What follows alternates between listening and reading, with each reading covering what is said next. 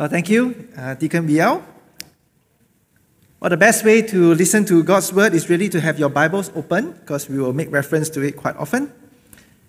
And if you find it helpful to have an outline, I would recommend that you go to our website, download our bulletin, and then you'll find an outline of this sermon.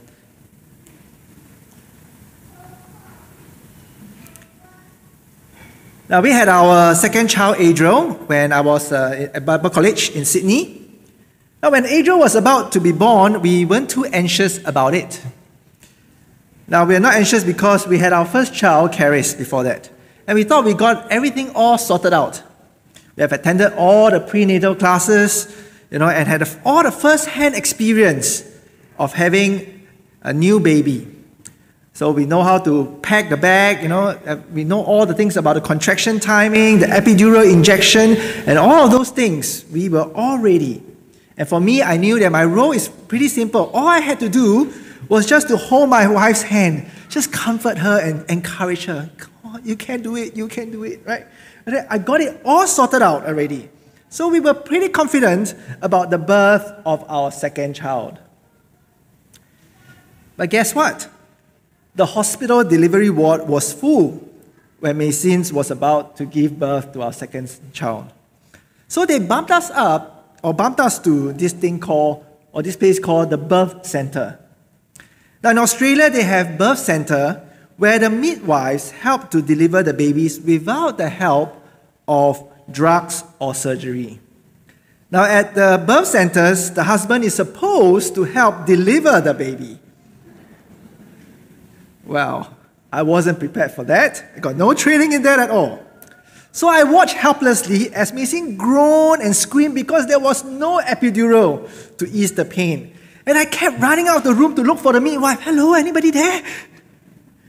And the birth center, I can tell you, is really one interesting place. It was at night, but the lights weren't turned on in the main hall, it wasn't turned on in the corridors. The only lights are those dim lights that come out from every individual rooms.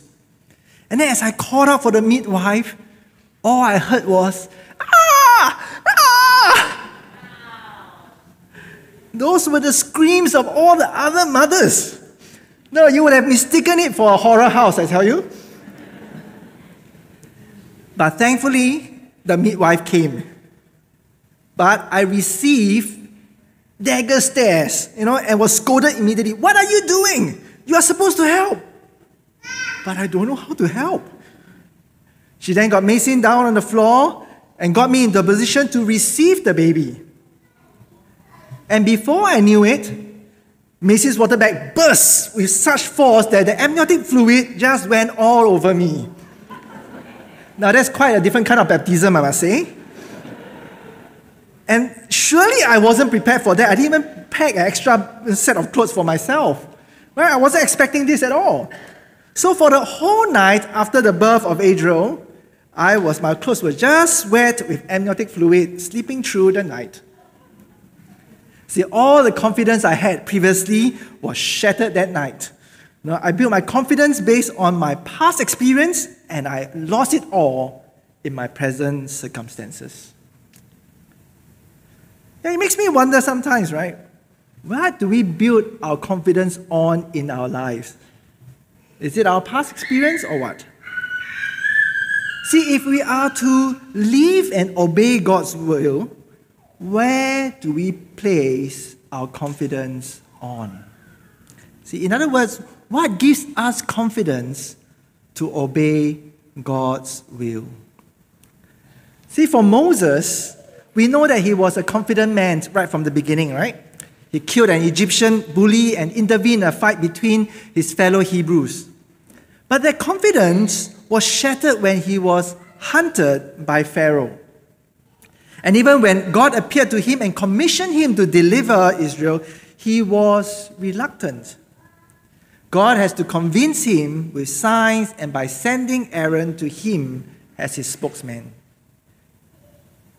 Now, boasted by these signs, Moses and Aaron went to the elders in Exodus chapter 4, verse 29 to 31. And Aaron spoke all the words that the Lord has spoken to Moses and did all the signs in front of the people. And the people believed and they worshiped the Lord. That is a good start, isn't it? Moses and Aaron now must be brimming with confidence. So off they went to Pharaoh, the most powerful ruler at the time. They said to Pharaoh, and say that in verse 1 This is what the Lord, the God of Israel, says Let my people go, so that they may hold a festival to me in the wilderness. How did Pharaoh respond to such a request? Pharaoh said to Moses and Aaron in verse 2 Who is the Lord that I should obey his voice and let Israel go? I do not know the Lord, and moreover, I will not let Israel go. Oops, that didn't go down too well. Their confidence must have taken a big hit at this point. Then Moses and Aaron stated their request in another way in verse 3. The God of the Hebrews has met with us. Please let us go on a three days journey into the wilderness that we may sacrifice to the Lord our God, lest he fall upon us with pestilence or with the sword. Was it any better? Well, sadly, no. Pharaoh ordered them to get back to work. The, the previous Pharaoh was afraid of all this large number of Hebrews, but this current Pharaoh isn't worried at all. In fact, he favors the large numbers because they are his cheap, if not free, workforce. They are there to build all his storehouses and all his pyramids. You can imagine why he is not willing to let Israel go. However, he was more ruthless and harsher than just rejecting the request. He concluded that the people of Israel are just idle or lazy. And that is why they have asked to go and sacrifice to the Lord. You know, it's just like our army culture, right? the idle will always be tekan, you know, or, or punished by giving them more work. Hence, Pharaoh ordered the Egyptian taskmasters and the Hebrew foreman to stop providing straw to the Hebrew slaves. You see, in those days, very finely chopped straw was added to the clay to strengthen the clay before baking them. But as punishment, the people of Israel have to gather those straw themselves. The making of bricks is punishing in and of itself. As you can see in this picture, it shows that there's a lot of bending down, a lot of getting up, as well as a lot of carrying. It's really backbreaking. And now they have to go around and bend down some more to pull out stubbles in the field. Now, furthermore, Pharaoh did not cut down the number of bricks that's required of them. So, less tools, more work, but same quota required. And it was with immediate effect, faster than the implementation of fuel tax and GST, you can say. See, life is more than miserable for them now. Moses and Aaron's confidence would have been shattered by this point. It would have been at the lowest. Now, see, scholars have debated whether Moses and Aaron were so confident or maybe so arrogant that they did not obey God's command. So, some pointed out the differences between what God said to them in, uh, in uh, earlier, what He's supposed to say to Pharaoh. So, let me summarize those differences for you in the slide. So, in contrast to chapter 3, verse 18, where the original command was, Moses and Aaron did not bring the elders with them. They omitted and changed some words. They also seem more demanding. Their later request in chapter 5, verse 3 was much closer to God's instructions. So there's a lot of debate going on between people and scholars about this. But do the differences matter so much? Would it have changed Pharaoh's stand if they had followed the Lord's instruction to the T? See, I doubt so. I'm not sure even whether those differences uh, make the request look like disobedience to God. The emphasis in this passage is not so much about the preciseness of the wordings or the manner of approaching Pharaoh. Instead, it is on the arrogance and the disregard of the Lord by Pharaoh. See, when Moses and Aaron made their first request, Pharaoh's reply was, Who is the Lord? Now, I don't think there was ignorance on his part, because in a polytheistic culture with many gods, such as Egypt, Pharaoh would at least know the name of the God of the Hebrews. See, even politicians today, right, must have some kind of knowledge of the faith of other minorities. What more for such a big group as the Hebrews? Hence, when Pharaoh says that he did not know the Lord, he was basically disrespecting, disregarding the Lord. The Pharaoh is seen as God in Egypt. So, by asking Pharaoh to comply to the Lord's instruction, is a direct challenge to his authority. Now, Pharaoh is not going to let that happen, right? He's not going to allow this thing to happen on his turf. It's like the power play which we sometimes see in the office, in politics, and in international relationships. They're not going to give in at all to somebody else. Now, this rivalry is further evidenced by the deliberate play of words or contrast between Thus says the Lord in verse 1, right? And then thus says Pharaoh in verse 10. So it's rivalry there. Whose word will count in the end? Is it the Lord's or Pharaoh's? As such, you can see that Pharaoh is setting up himself up as the anti God who is going against God, going against his creation mandate, going against his covenantal blessings. So this fight is not between Moses and Pharaoh. No, it's a fight between God and Pharaoh, who considers himself a God. But for now, it seems that Pharaoh is winning. The words of the false God count for the moment. See, according to verse 9, Pharaoh imposed heavier work on the people of Israel and the purpose is so that they will pay no regard to the lying words, which was essentially God's word. He was not calling, he was not just calling Moses a liar. In fact, he is calling God a liar.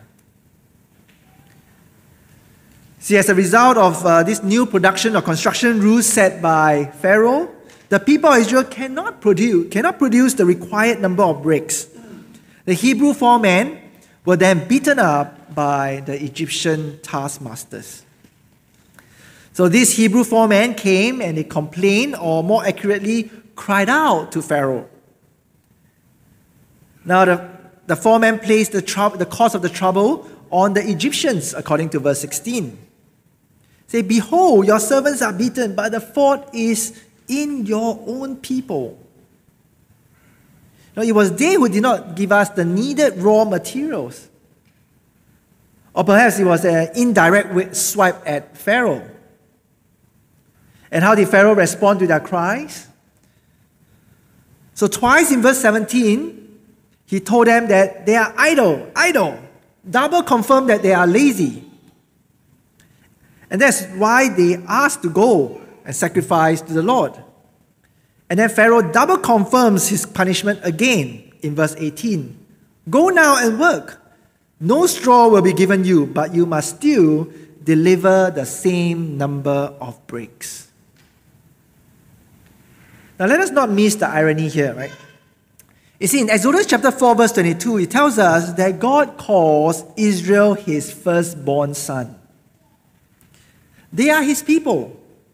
But yet, these four men call themselves your servants to Pharaoh.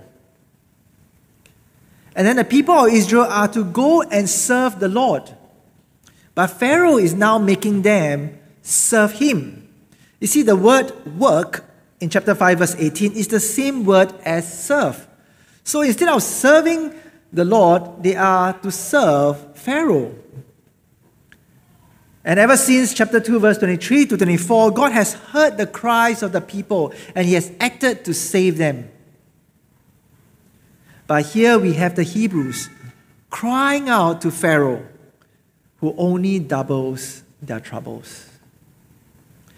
he seems to act even more harshly and ruthlessly than before. So we can't help but wonder why did the four men have such easy access to Pharaoh? Now, it's not, it's not really a common thing, right, for, for a president of a country to, to meet with the construction contractor. Very uncommon. Well, it's not, you know, Pharaoh is surely not trying to win votes or anything. So I believe it is Pharaoh's way of trying to create intentional, no, internal dissent and conflict. See, the harshness and the confirmation of punishment will cause them to blame Moses, and then this ploy actually worked. See, verse 20 tells us that the four men met Moses and Aaron as they come out from meeting Pharaoh. And they immediately put the blame on Moses and Aaron. You see, normally people will say, well, let the Lord judge between the two of you. Right? It's another way of saying, let God determine who is right or wrong. But here, the four men says, the Lord look on you and judge. You made us stink in the sight of Pharaoh and his servants, and have put a sword in their hands to kill us. So now it's all on Moses, it all, all on Aaron. If there was any confidence left in these two brothers, it would have been gone by now. However, the four men, they have totally forgotten, totally forgotten that all the elders and the people have given their approval earlier in chapter 4, verse 31. See, they have changed their allegiance so easily when troubles came. Their difficult circumstances diminish their faith and their confidence so easily. See how tragic, how sad it is that they are calling for judgment from the Lord on the very people that God has sent and commissioned to deliver them. And it's not as if they were well treated by Pharaoh before that. They stink in the sight of Pharaoh long before that. So, how did Moses then respond to their complaints? Well, he didn't. He didn't answer the complainers. He didn't um, you know, answer to these four men. He turned to the Lord instead. You see, in any typical fashion of those caught in difficult circumstances, Moses asked the why questions. Why have you done evil to these people? Why, why did you ever send me? See, twice in verses 22 to 23, Moses questioned and complained that God has sent evil to his people, even through Pharaoh. See, God has promised to deliver his people, but he has not done it. See, obviously, things were not turning out well as he thought. It was as if God was to be blamed. The blame game that we saw in Genesis 3 is repeated here. The Pharaoh blamed, uh, the four men blamed Pharaoh, Pharaoh blamed Moses, and the four men blamed Moses, and now Moses seems to be blaming God. However, was Moses, was Moses right to think that or think this way about God? Well, let us look back at chapter 3, verse 19 to 20, when the Lord gave him the command to go to Pharaoh. See, God has already told Moses that Pharaoh will not let his people go. See, Pharaoh needs to be compelled, compelled by a mighty hand of God. It's a way of saying that God will strike Egypt, right, which, he, which we now know as the plagues, before he will let Israel go. It was not meant to be easy, fast, and smooth sailing. And presuming that Moses told that to the elders and the people, they should not be surprised at the outcome as well. However, there are difficult situations, there are circumstances that made them lose confidence in God. In their suffering, their focus is on themselves and their situation. They have built their confidence on their present circumstances. Now, that confidence is misplaced because they do not know the full purpose of God. And they forgot all the words of God. They stop trusting God and lose their confidence in obeying God because they focus on their own circumstances. But thankfully, Moses didn't turn away from God. He still turned to God in the hardest of times. And he will get his answer soon. See, my friends, what gives us confidence in obeying God's will? Well, firstly, it must not be our circumstances, right? We cannot sway from having confidence and not having confidence based on the circumstances we find ourselves in. Confidence in obeying God must firstly be based on His Word, what He promised, and what He says He will do. But secondly, our confidence must be based on God's character. And we will see that in chapter 6, verse 1 onwards. So after hearing Moses' complaints, God answered him. Moses accused God with all the you. You have not done this, you have done this. But now God is going to answer with the I.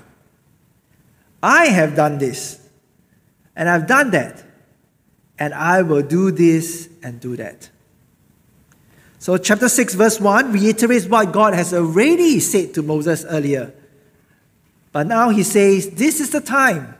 Now is the turning point. It is no longer just his spoken intention, it is the right time for God to show his saving power and character in action. God will compel Pharaoh with a strong force to make him send out the Israelites out of Egypt. But to bolster Moses' confidence, the Lord reminded him who he has been all this time in verses 2 to 5, and then he will tell him what he will do in verses 6 to 8. And he bracketed these two sections in verse 2 and verse 8 with declaring by declaring who he is. Who is the one who is speaking? He is the Lord. And he said that two more times in verses 7 and 6. He is the Lord who has never changed, and he will not change. In other words, he's telling Moses to direct his focus and base his confidence on him, on his character, seen through his actions. Now, firstly, in chapter 6, verse 3, he's the one who has appeared to the patriarchs. He has appeared to Abraham, to Isaac, and Jacob as God Almighty. Now, the actual meaning of God Almighty, uh, which is El Shaddai in Hebrew, is quite unclear.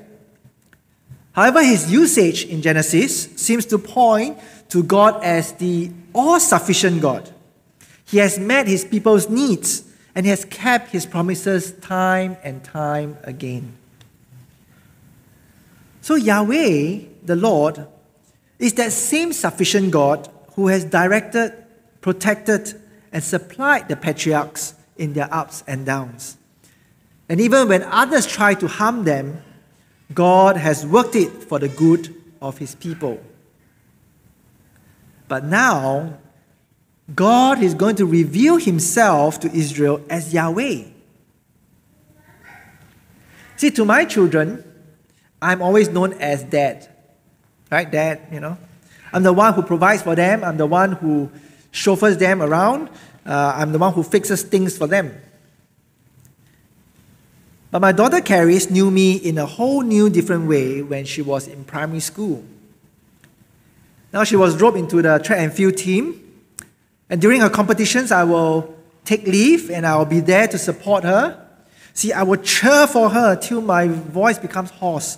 You know, I would cheer for her even when she was losing. I would cheer for her almost to the point of her embarrassment. But you see, that took on a new name ever since. I am now known as her biggest fan. Now she knows I'll be there, cheering for her in all her endeavors. And for Israel, Yahweh is a name that is already made known to them ever since Genesis 4. So it's not a new name, so to speak. However, at the threshold of a great salvation, God is to be fully known as Yahweh. The full understanding and significance of who Yahweh is and what he will do will soon be understood and witnessed by the people of Israel. And then, secondly, in chapter 6, verse 4, God told Moses that he has also established his covenant with the patriarchs. And part of the covenant is to give them the land of Canaan. Now, this promise was given 400 years ago, and God has already said at the time that he will deliver them out from a foreign nation. To say it now again was to give confidence to Moses that he is a faithful God. He has not forgotten his covenant 400 years ago. He is waiting for the right time.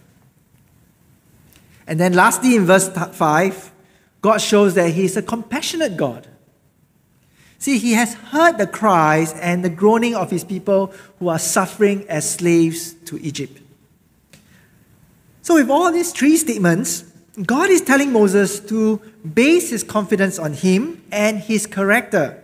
He has shown himself to be sufficient, faithful, and compassionate. And based on these revealed characters of his, God tells Moses to tell the people of Israel about what he's going to do next. So in chapter 6, verse 6 to 8, God told Moses that he will do seven things denoted, denoted by the seven I wills. And we see on the screen. So the first three section actions that God will take has to do with liberating and delivering the people of Israel from slavery. And then the next two actions is about relation making, relationship making. God is going to make them his people and will be their God. The people of Israel then will know God personally as the Lord who delivers them. And the last two actions have to do with keeping the covenant that God has made with the patriarchs. He has promised to give them the land of Canaan. So God will now fulfill that by bringing them out of Egypt and giving it to them as a possession, or giving Canaan to them as a possession. How will the people of Israel take this message from God? Because Moses is supposed to say that to the people of Israel. What God said about himself, what he did in the past and the, and the future, and what he's going to do in the future, will give them confidence to obey God, isn't it? Well, verse 9 tells us that it didn't work. The people of Israel did not listen to Moses because of their broken spirit and their harsh slavery. The focus is still on their difficult circumstances. In their mind, Moses is just a Sabo king. He's a scammer. Right? Who knows what new troubles he will bring to them? They let their circumstances weaken their faith and confidence in the Lord. What about Moses? How did he take God's assurances, and message. Now, with the people's rejection of the message, you would think that, you know, God may just sayang him a bit, you know, comfort him a bit, you know. But no.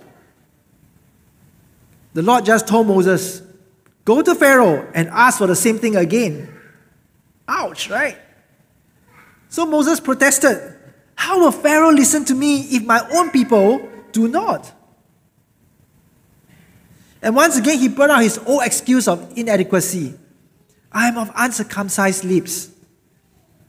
Well, that can mean that he has, you know, he has uh, faltering uh, lips, or he can't speak well, or that he's like unfit or incapable to be used as God's mouthpiece.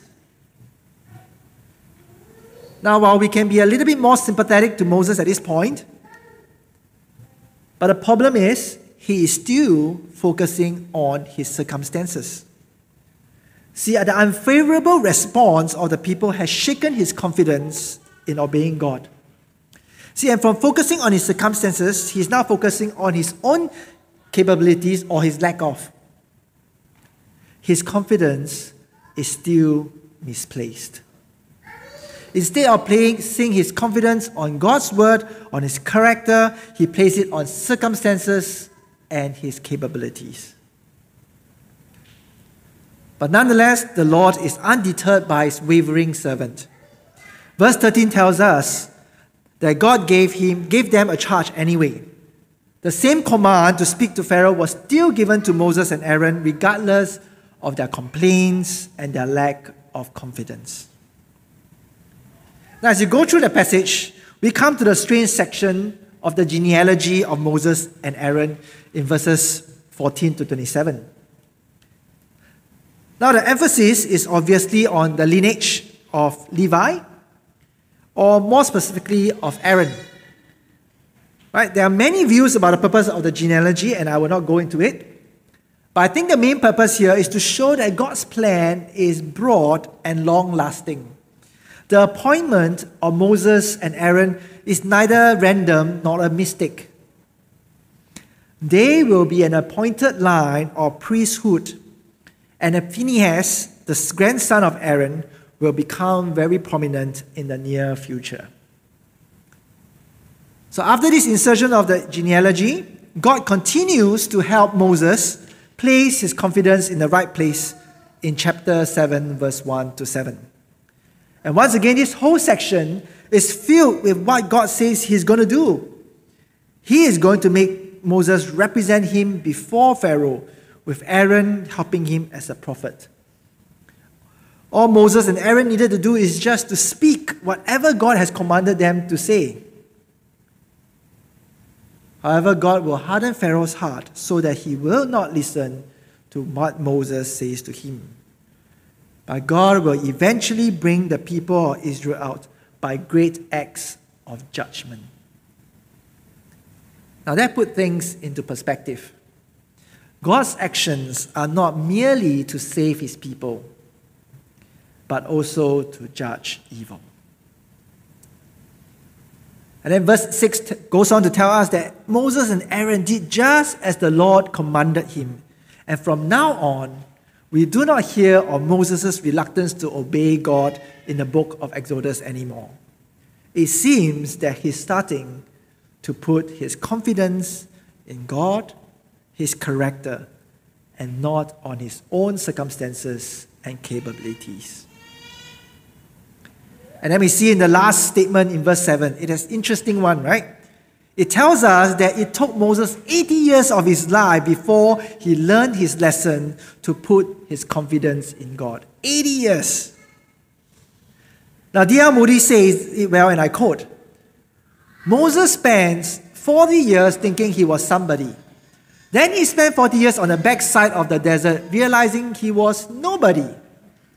And finally, he spent the last 40 years of his life learning what God can do with a nobody.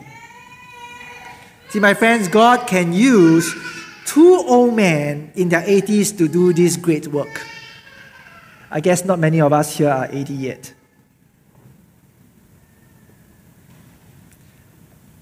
So, what gives us confidence in obeying God's will?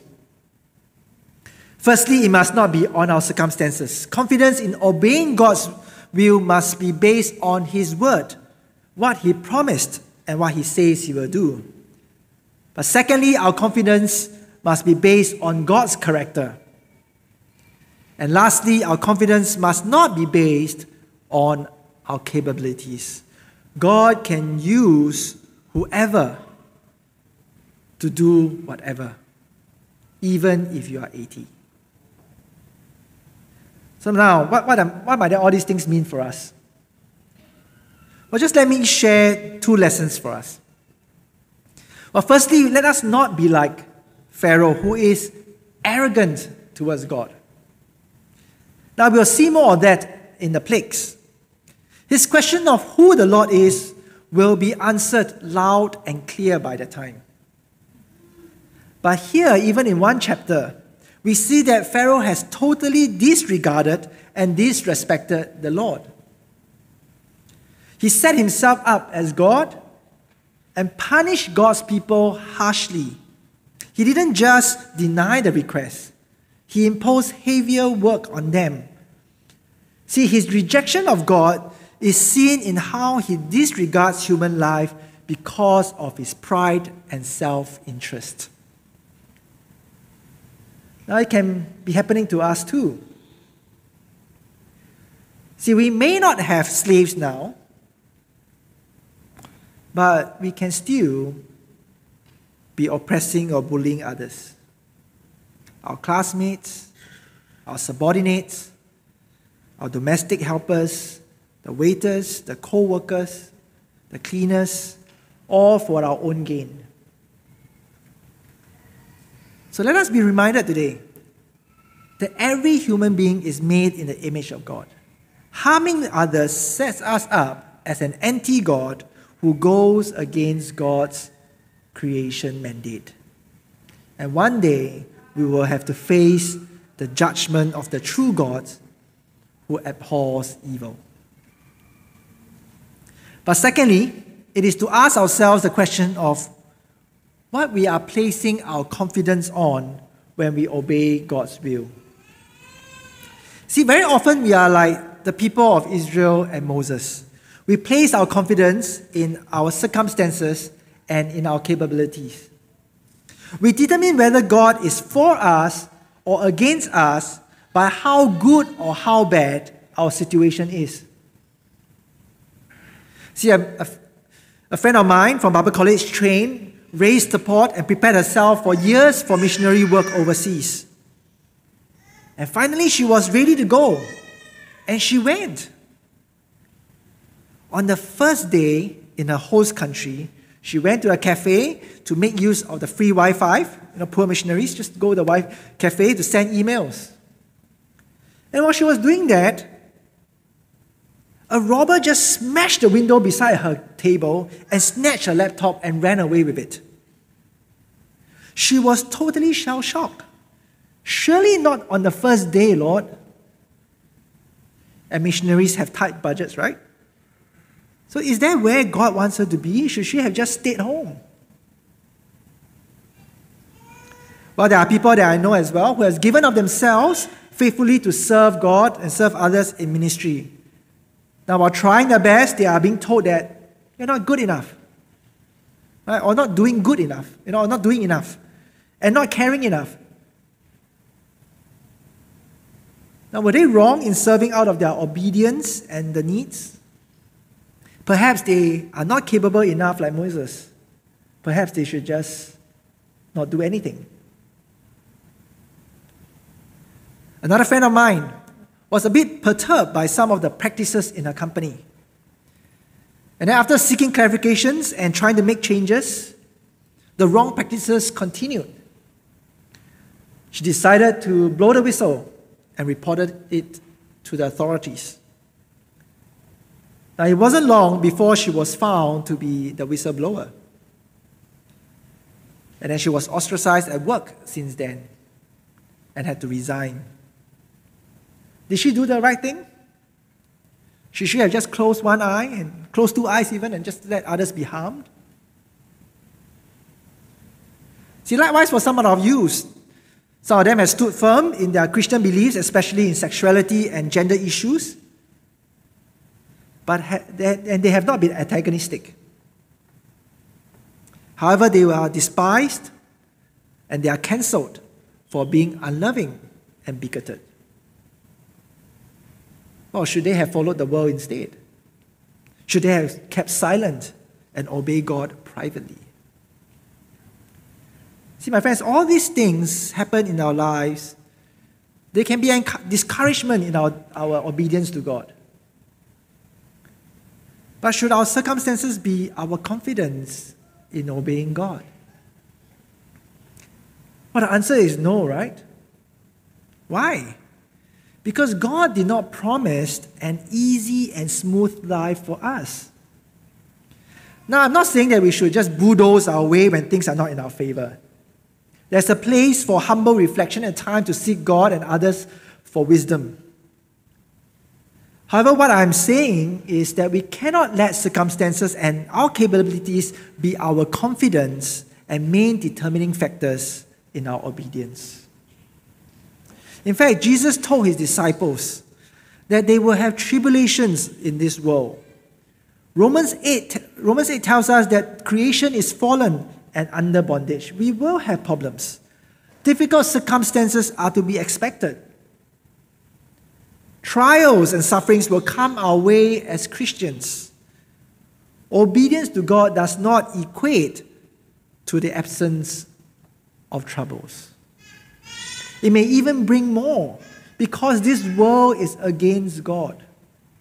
Yet they can be used by God to mold us, to mature us, and to purify our faith. See, when the Lord Jesus became flesh and walked among us, he had no end of trouble. Jesus tempted and tested him. He couldn't, even as God, in his earthly life, heal all the sick who came to him. People went against him, rejected him, betrayed him, tortured him, and finally killed him on the cross. Just like Moses, they abused and rejected the very one whom God has sent to deliver them.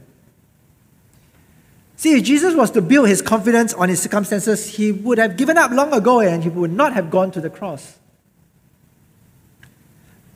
But thankfully, he placed his confidence in the Father's love, in the Father's will.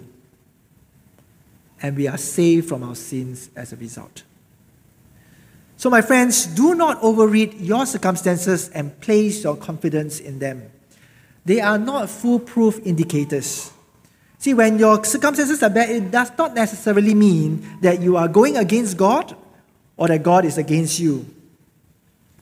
And similarly, do not assume that you are doing everything right in the Lord simply because you are having a good life, good results, and success in every endeavor. See, our best indicators and grounds of confidence are still God's word and his unchanging character. And we have a better grounding, better grounding than Moses and the people of Israel then. Because we have a surer confidence because of Jesus, his death and his resurrection. He is God's ultimate proof of his love for us. Jesus is also the ultimate security of deliverance from the slavery of sin and from the fallen world. So, my friends, be bold and go forth to serve and obey Him. He is the Lord. Let us rise and pray together.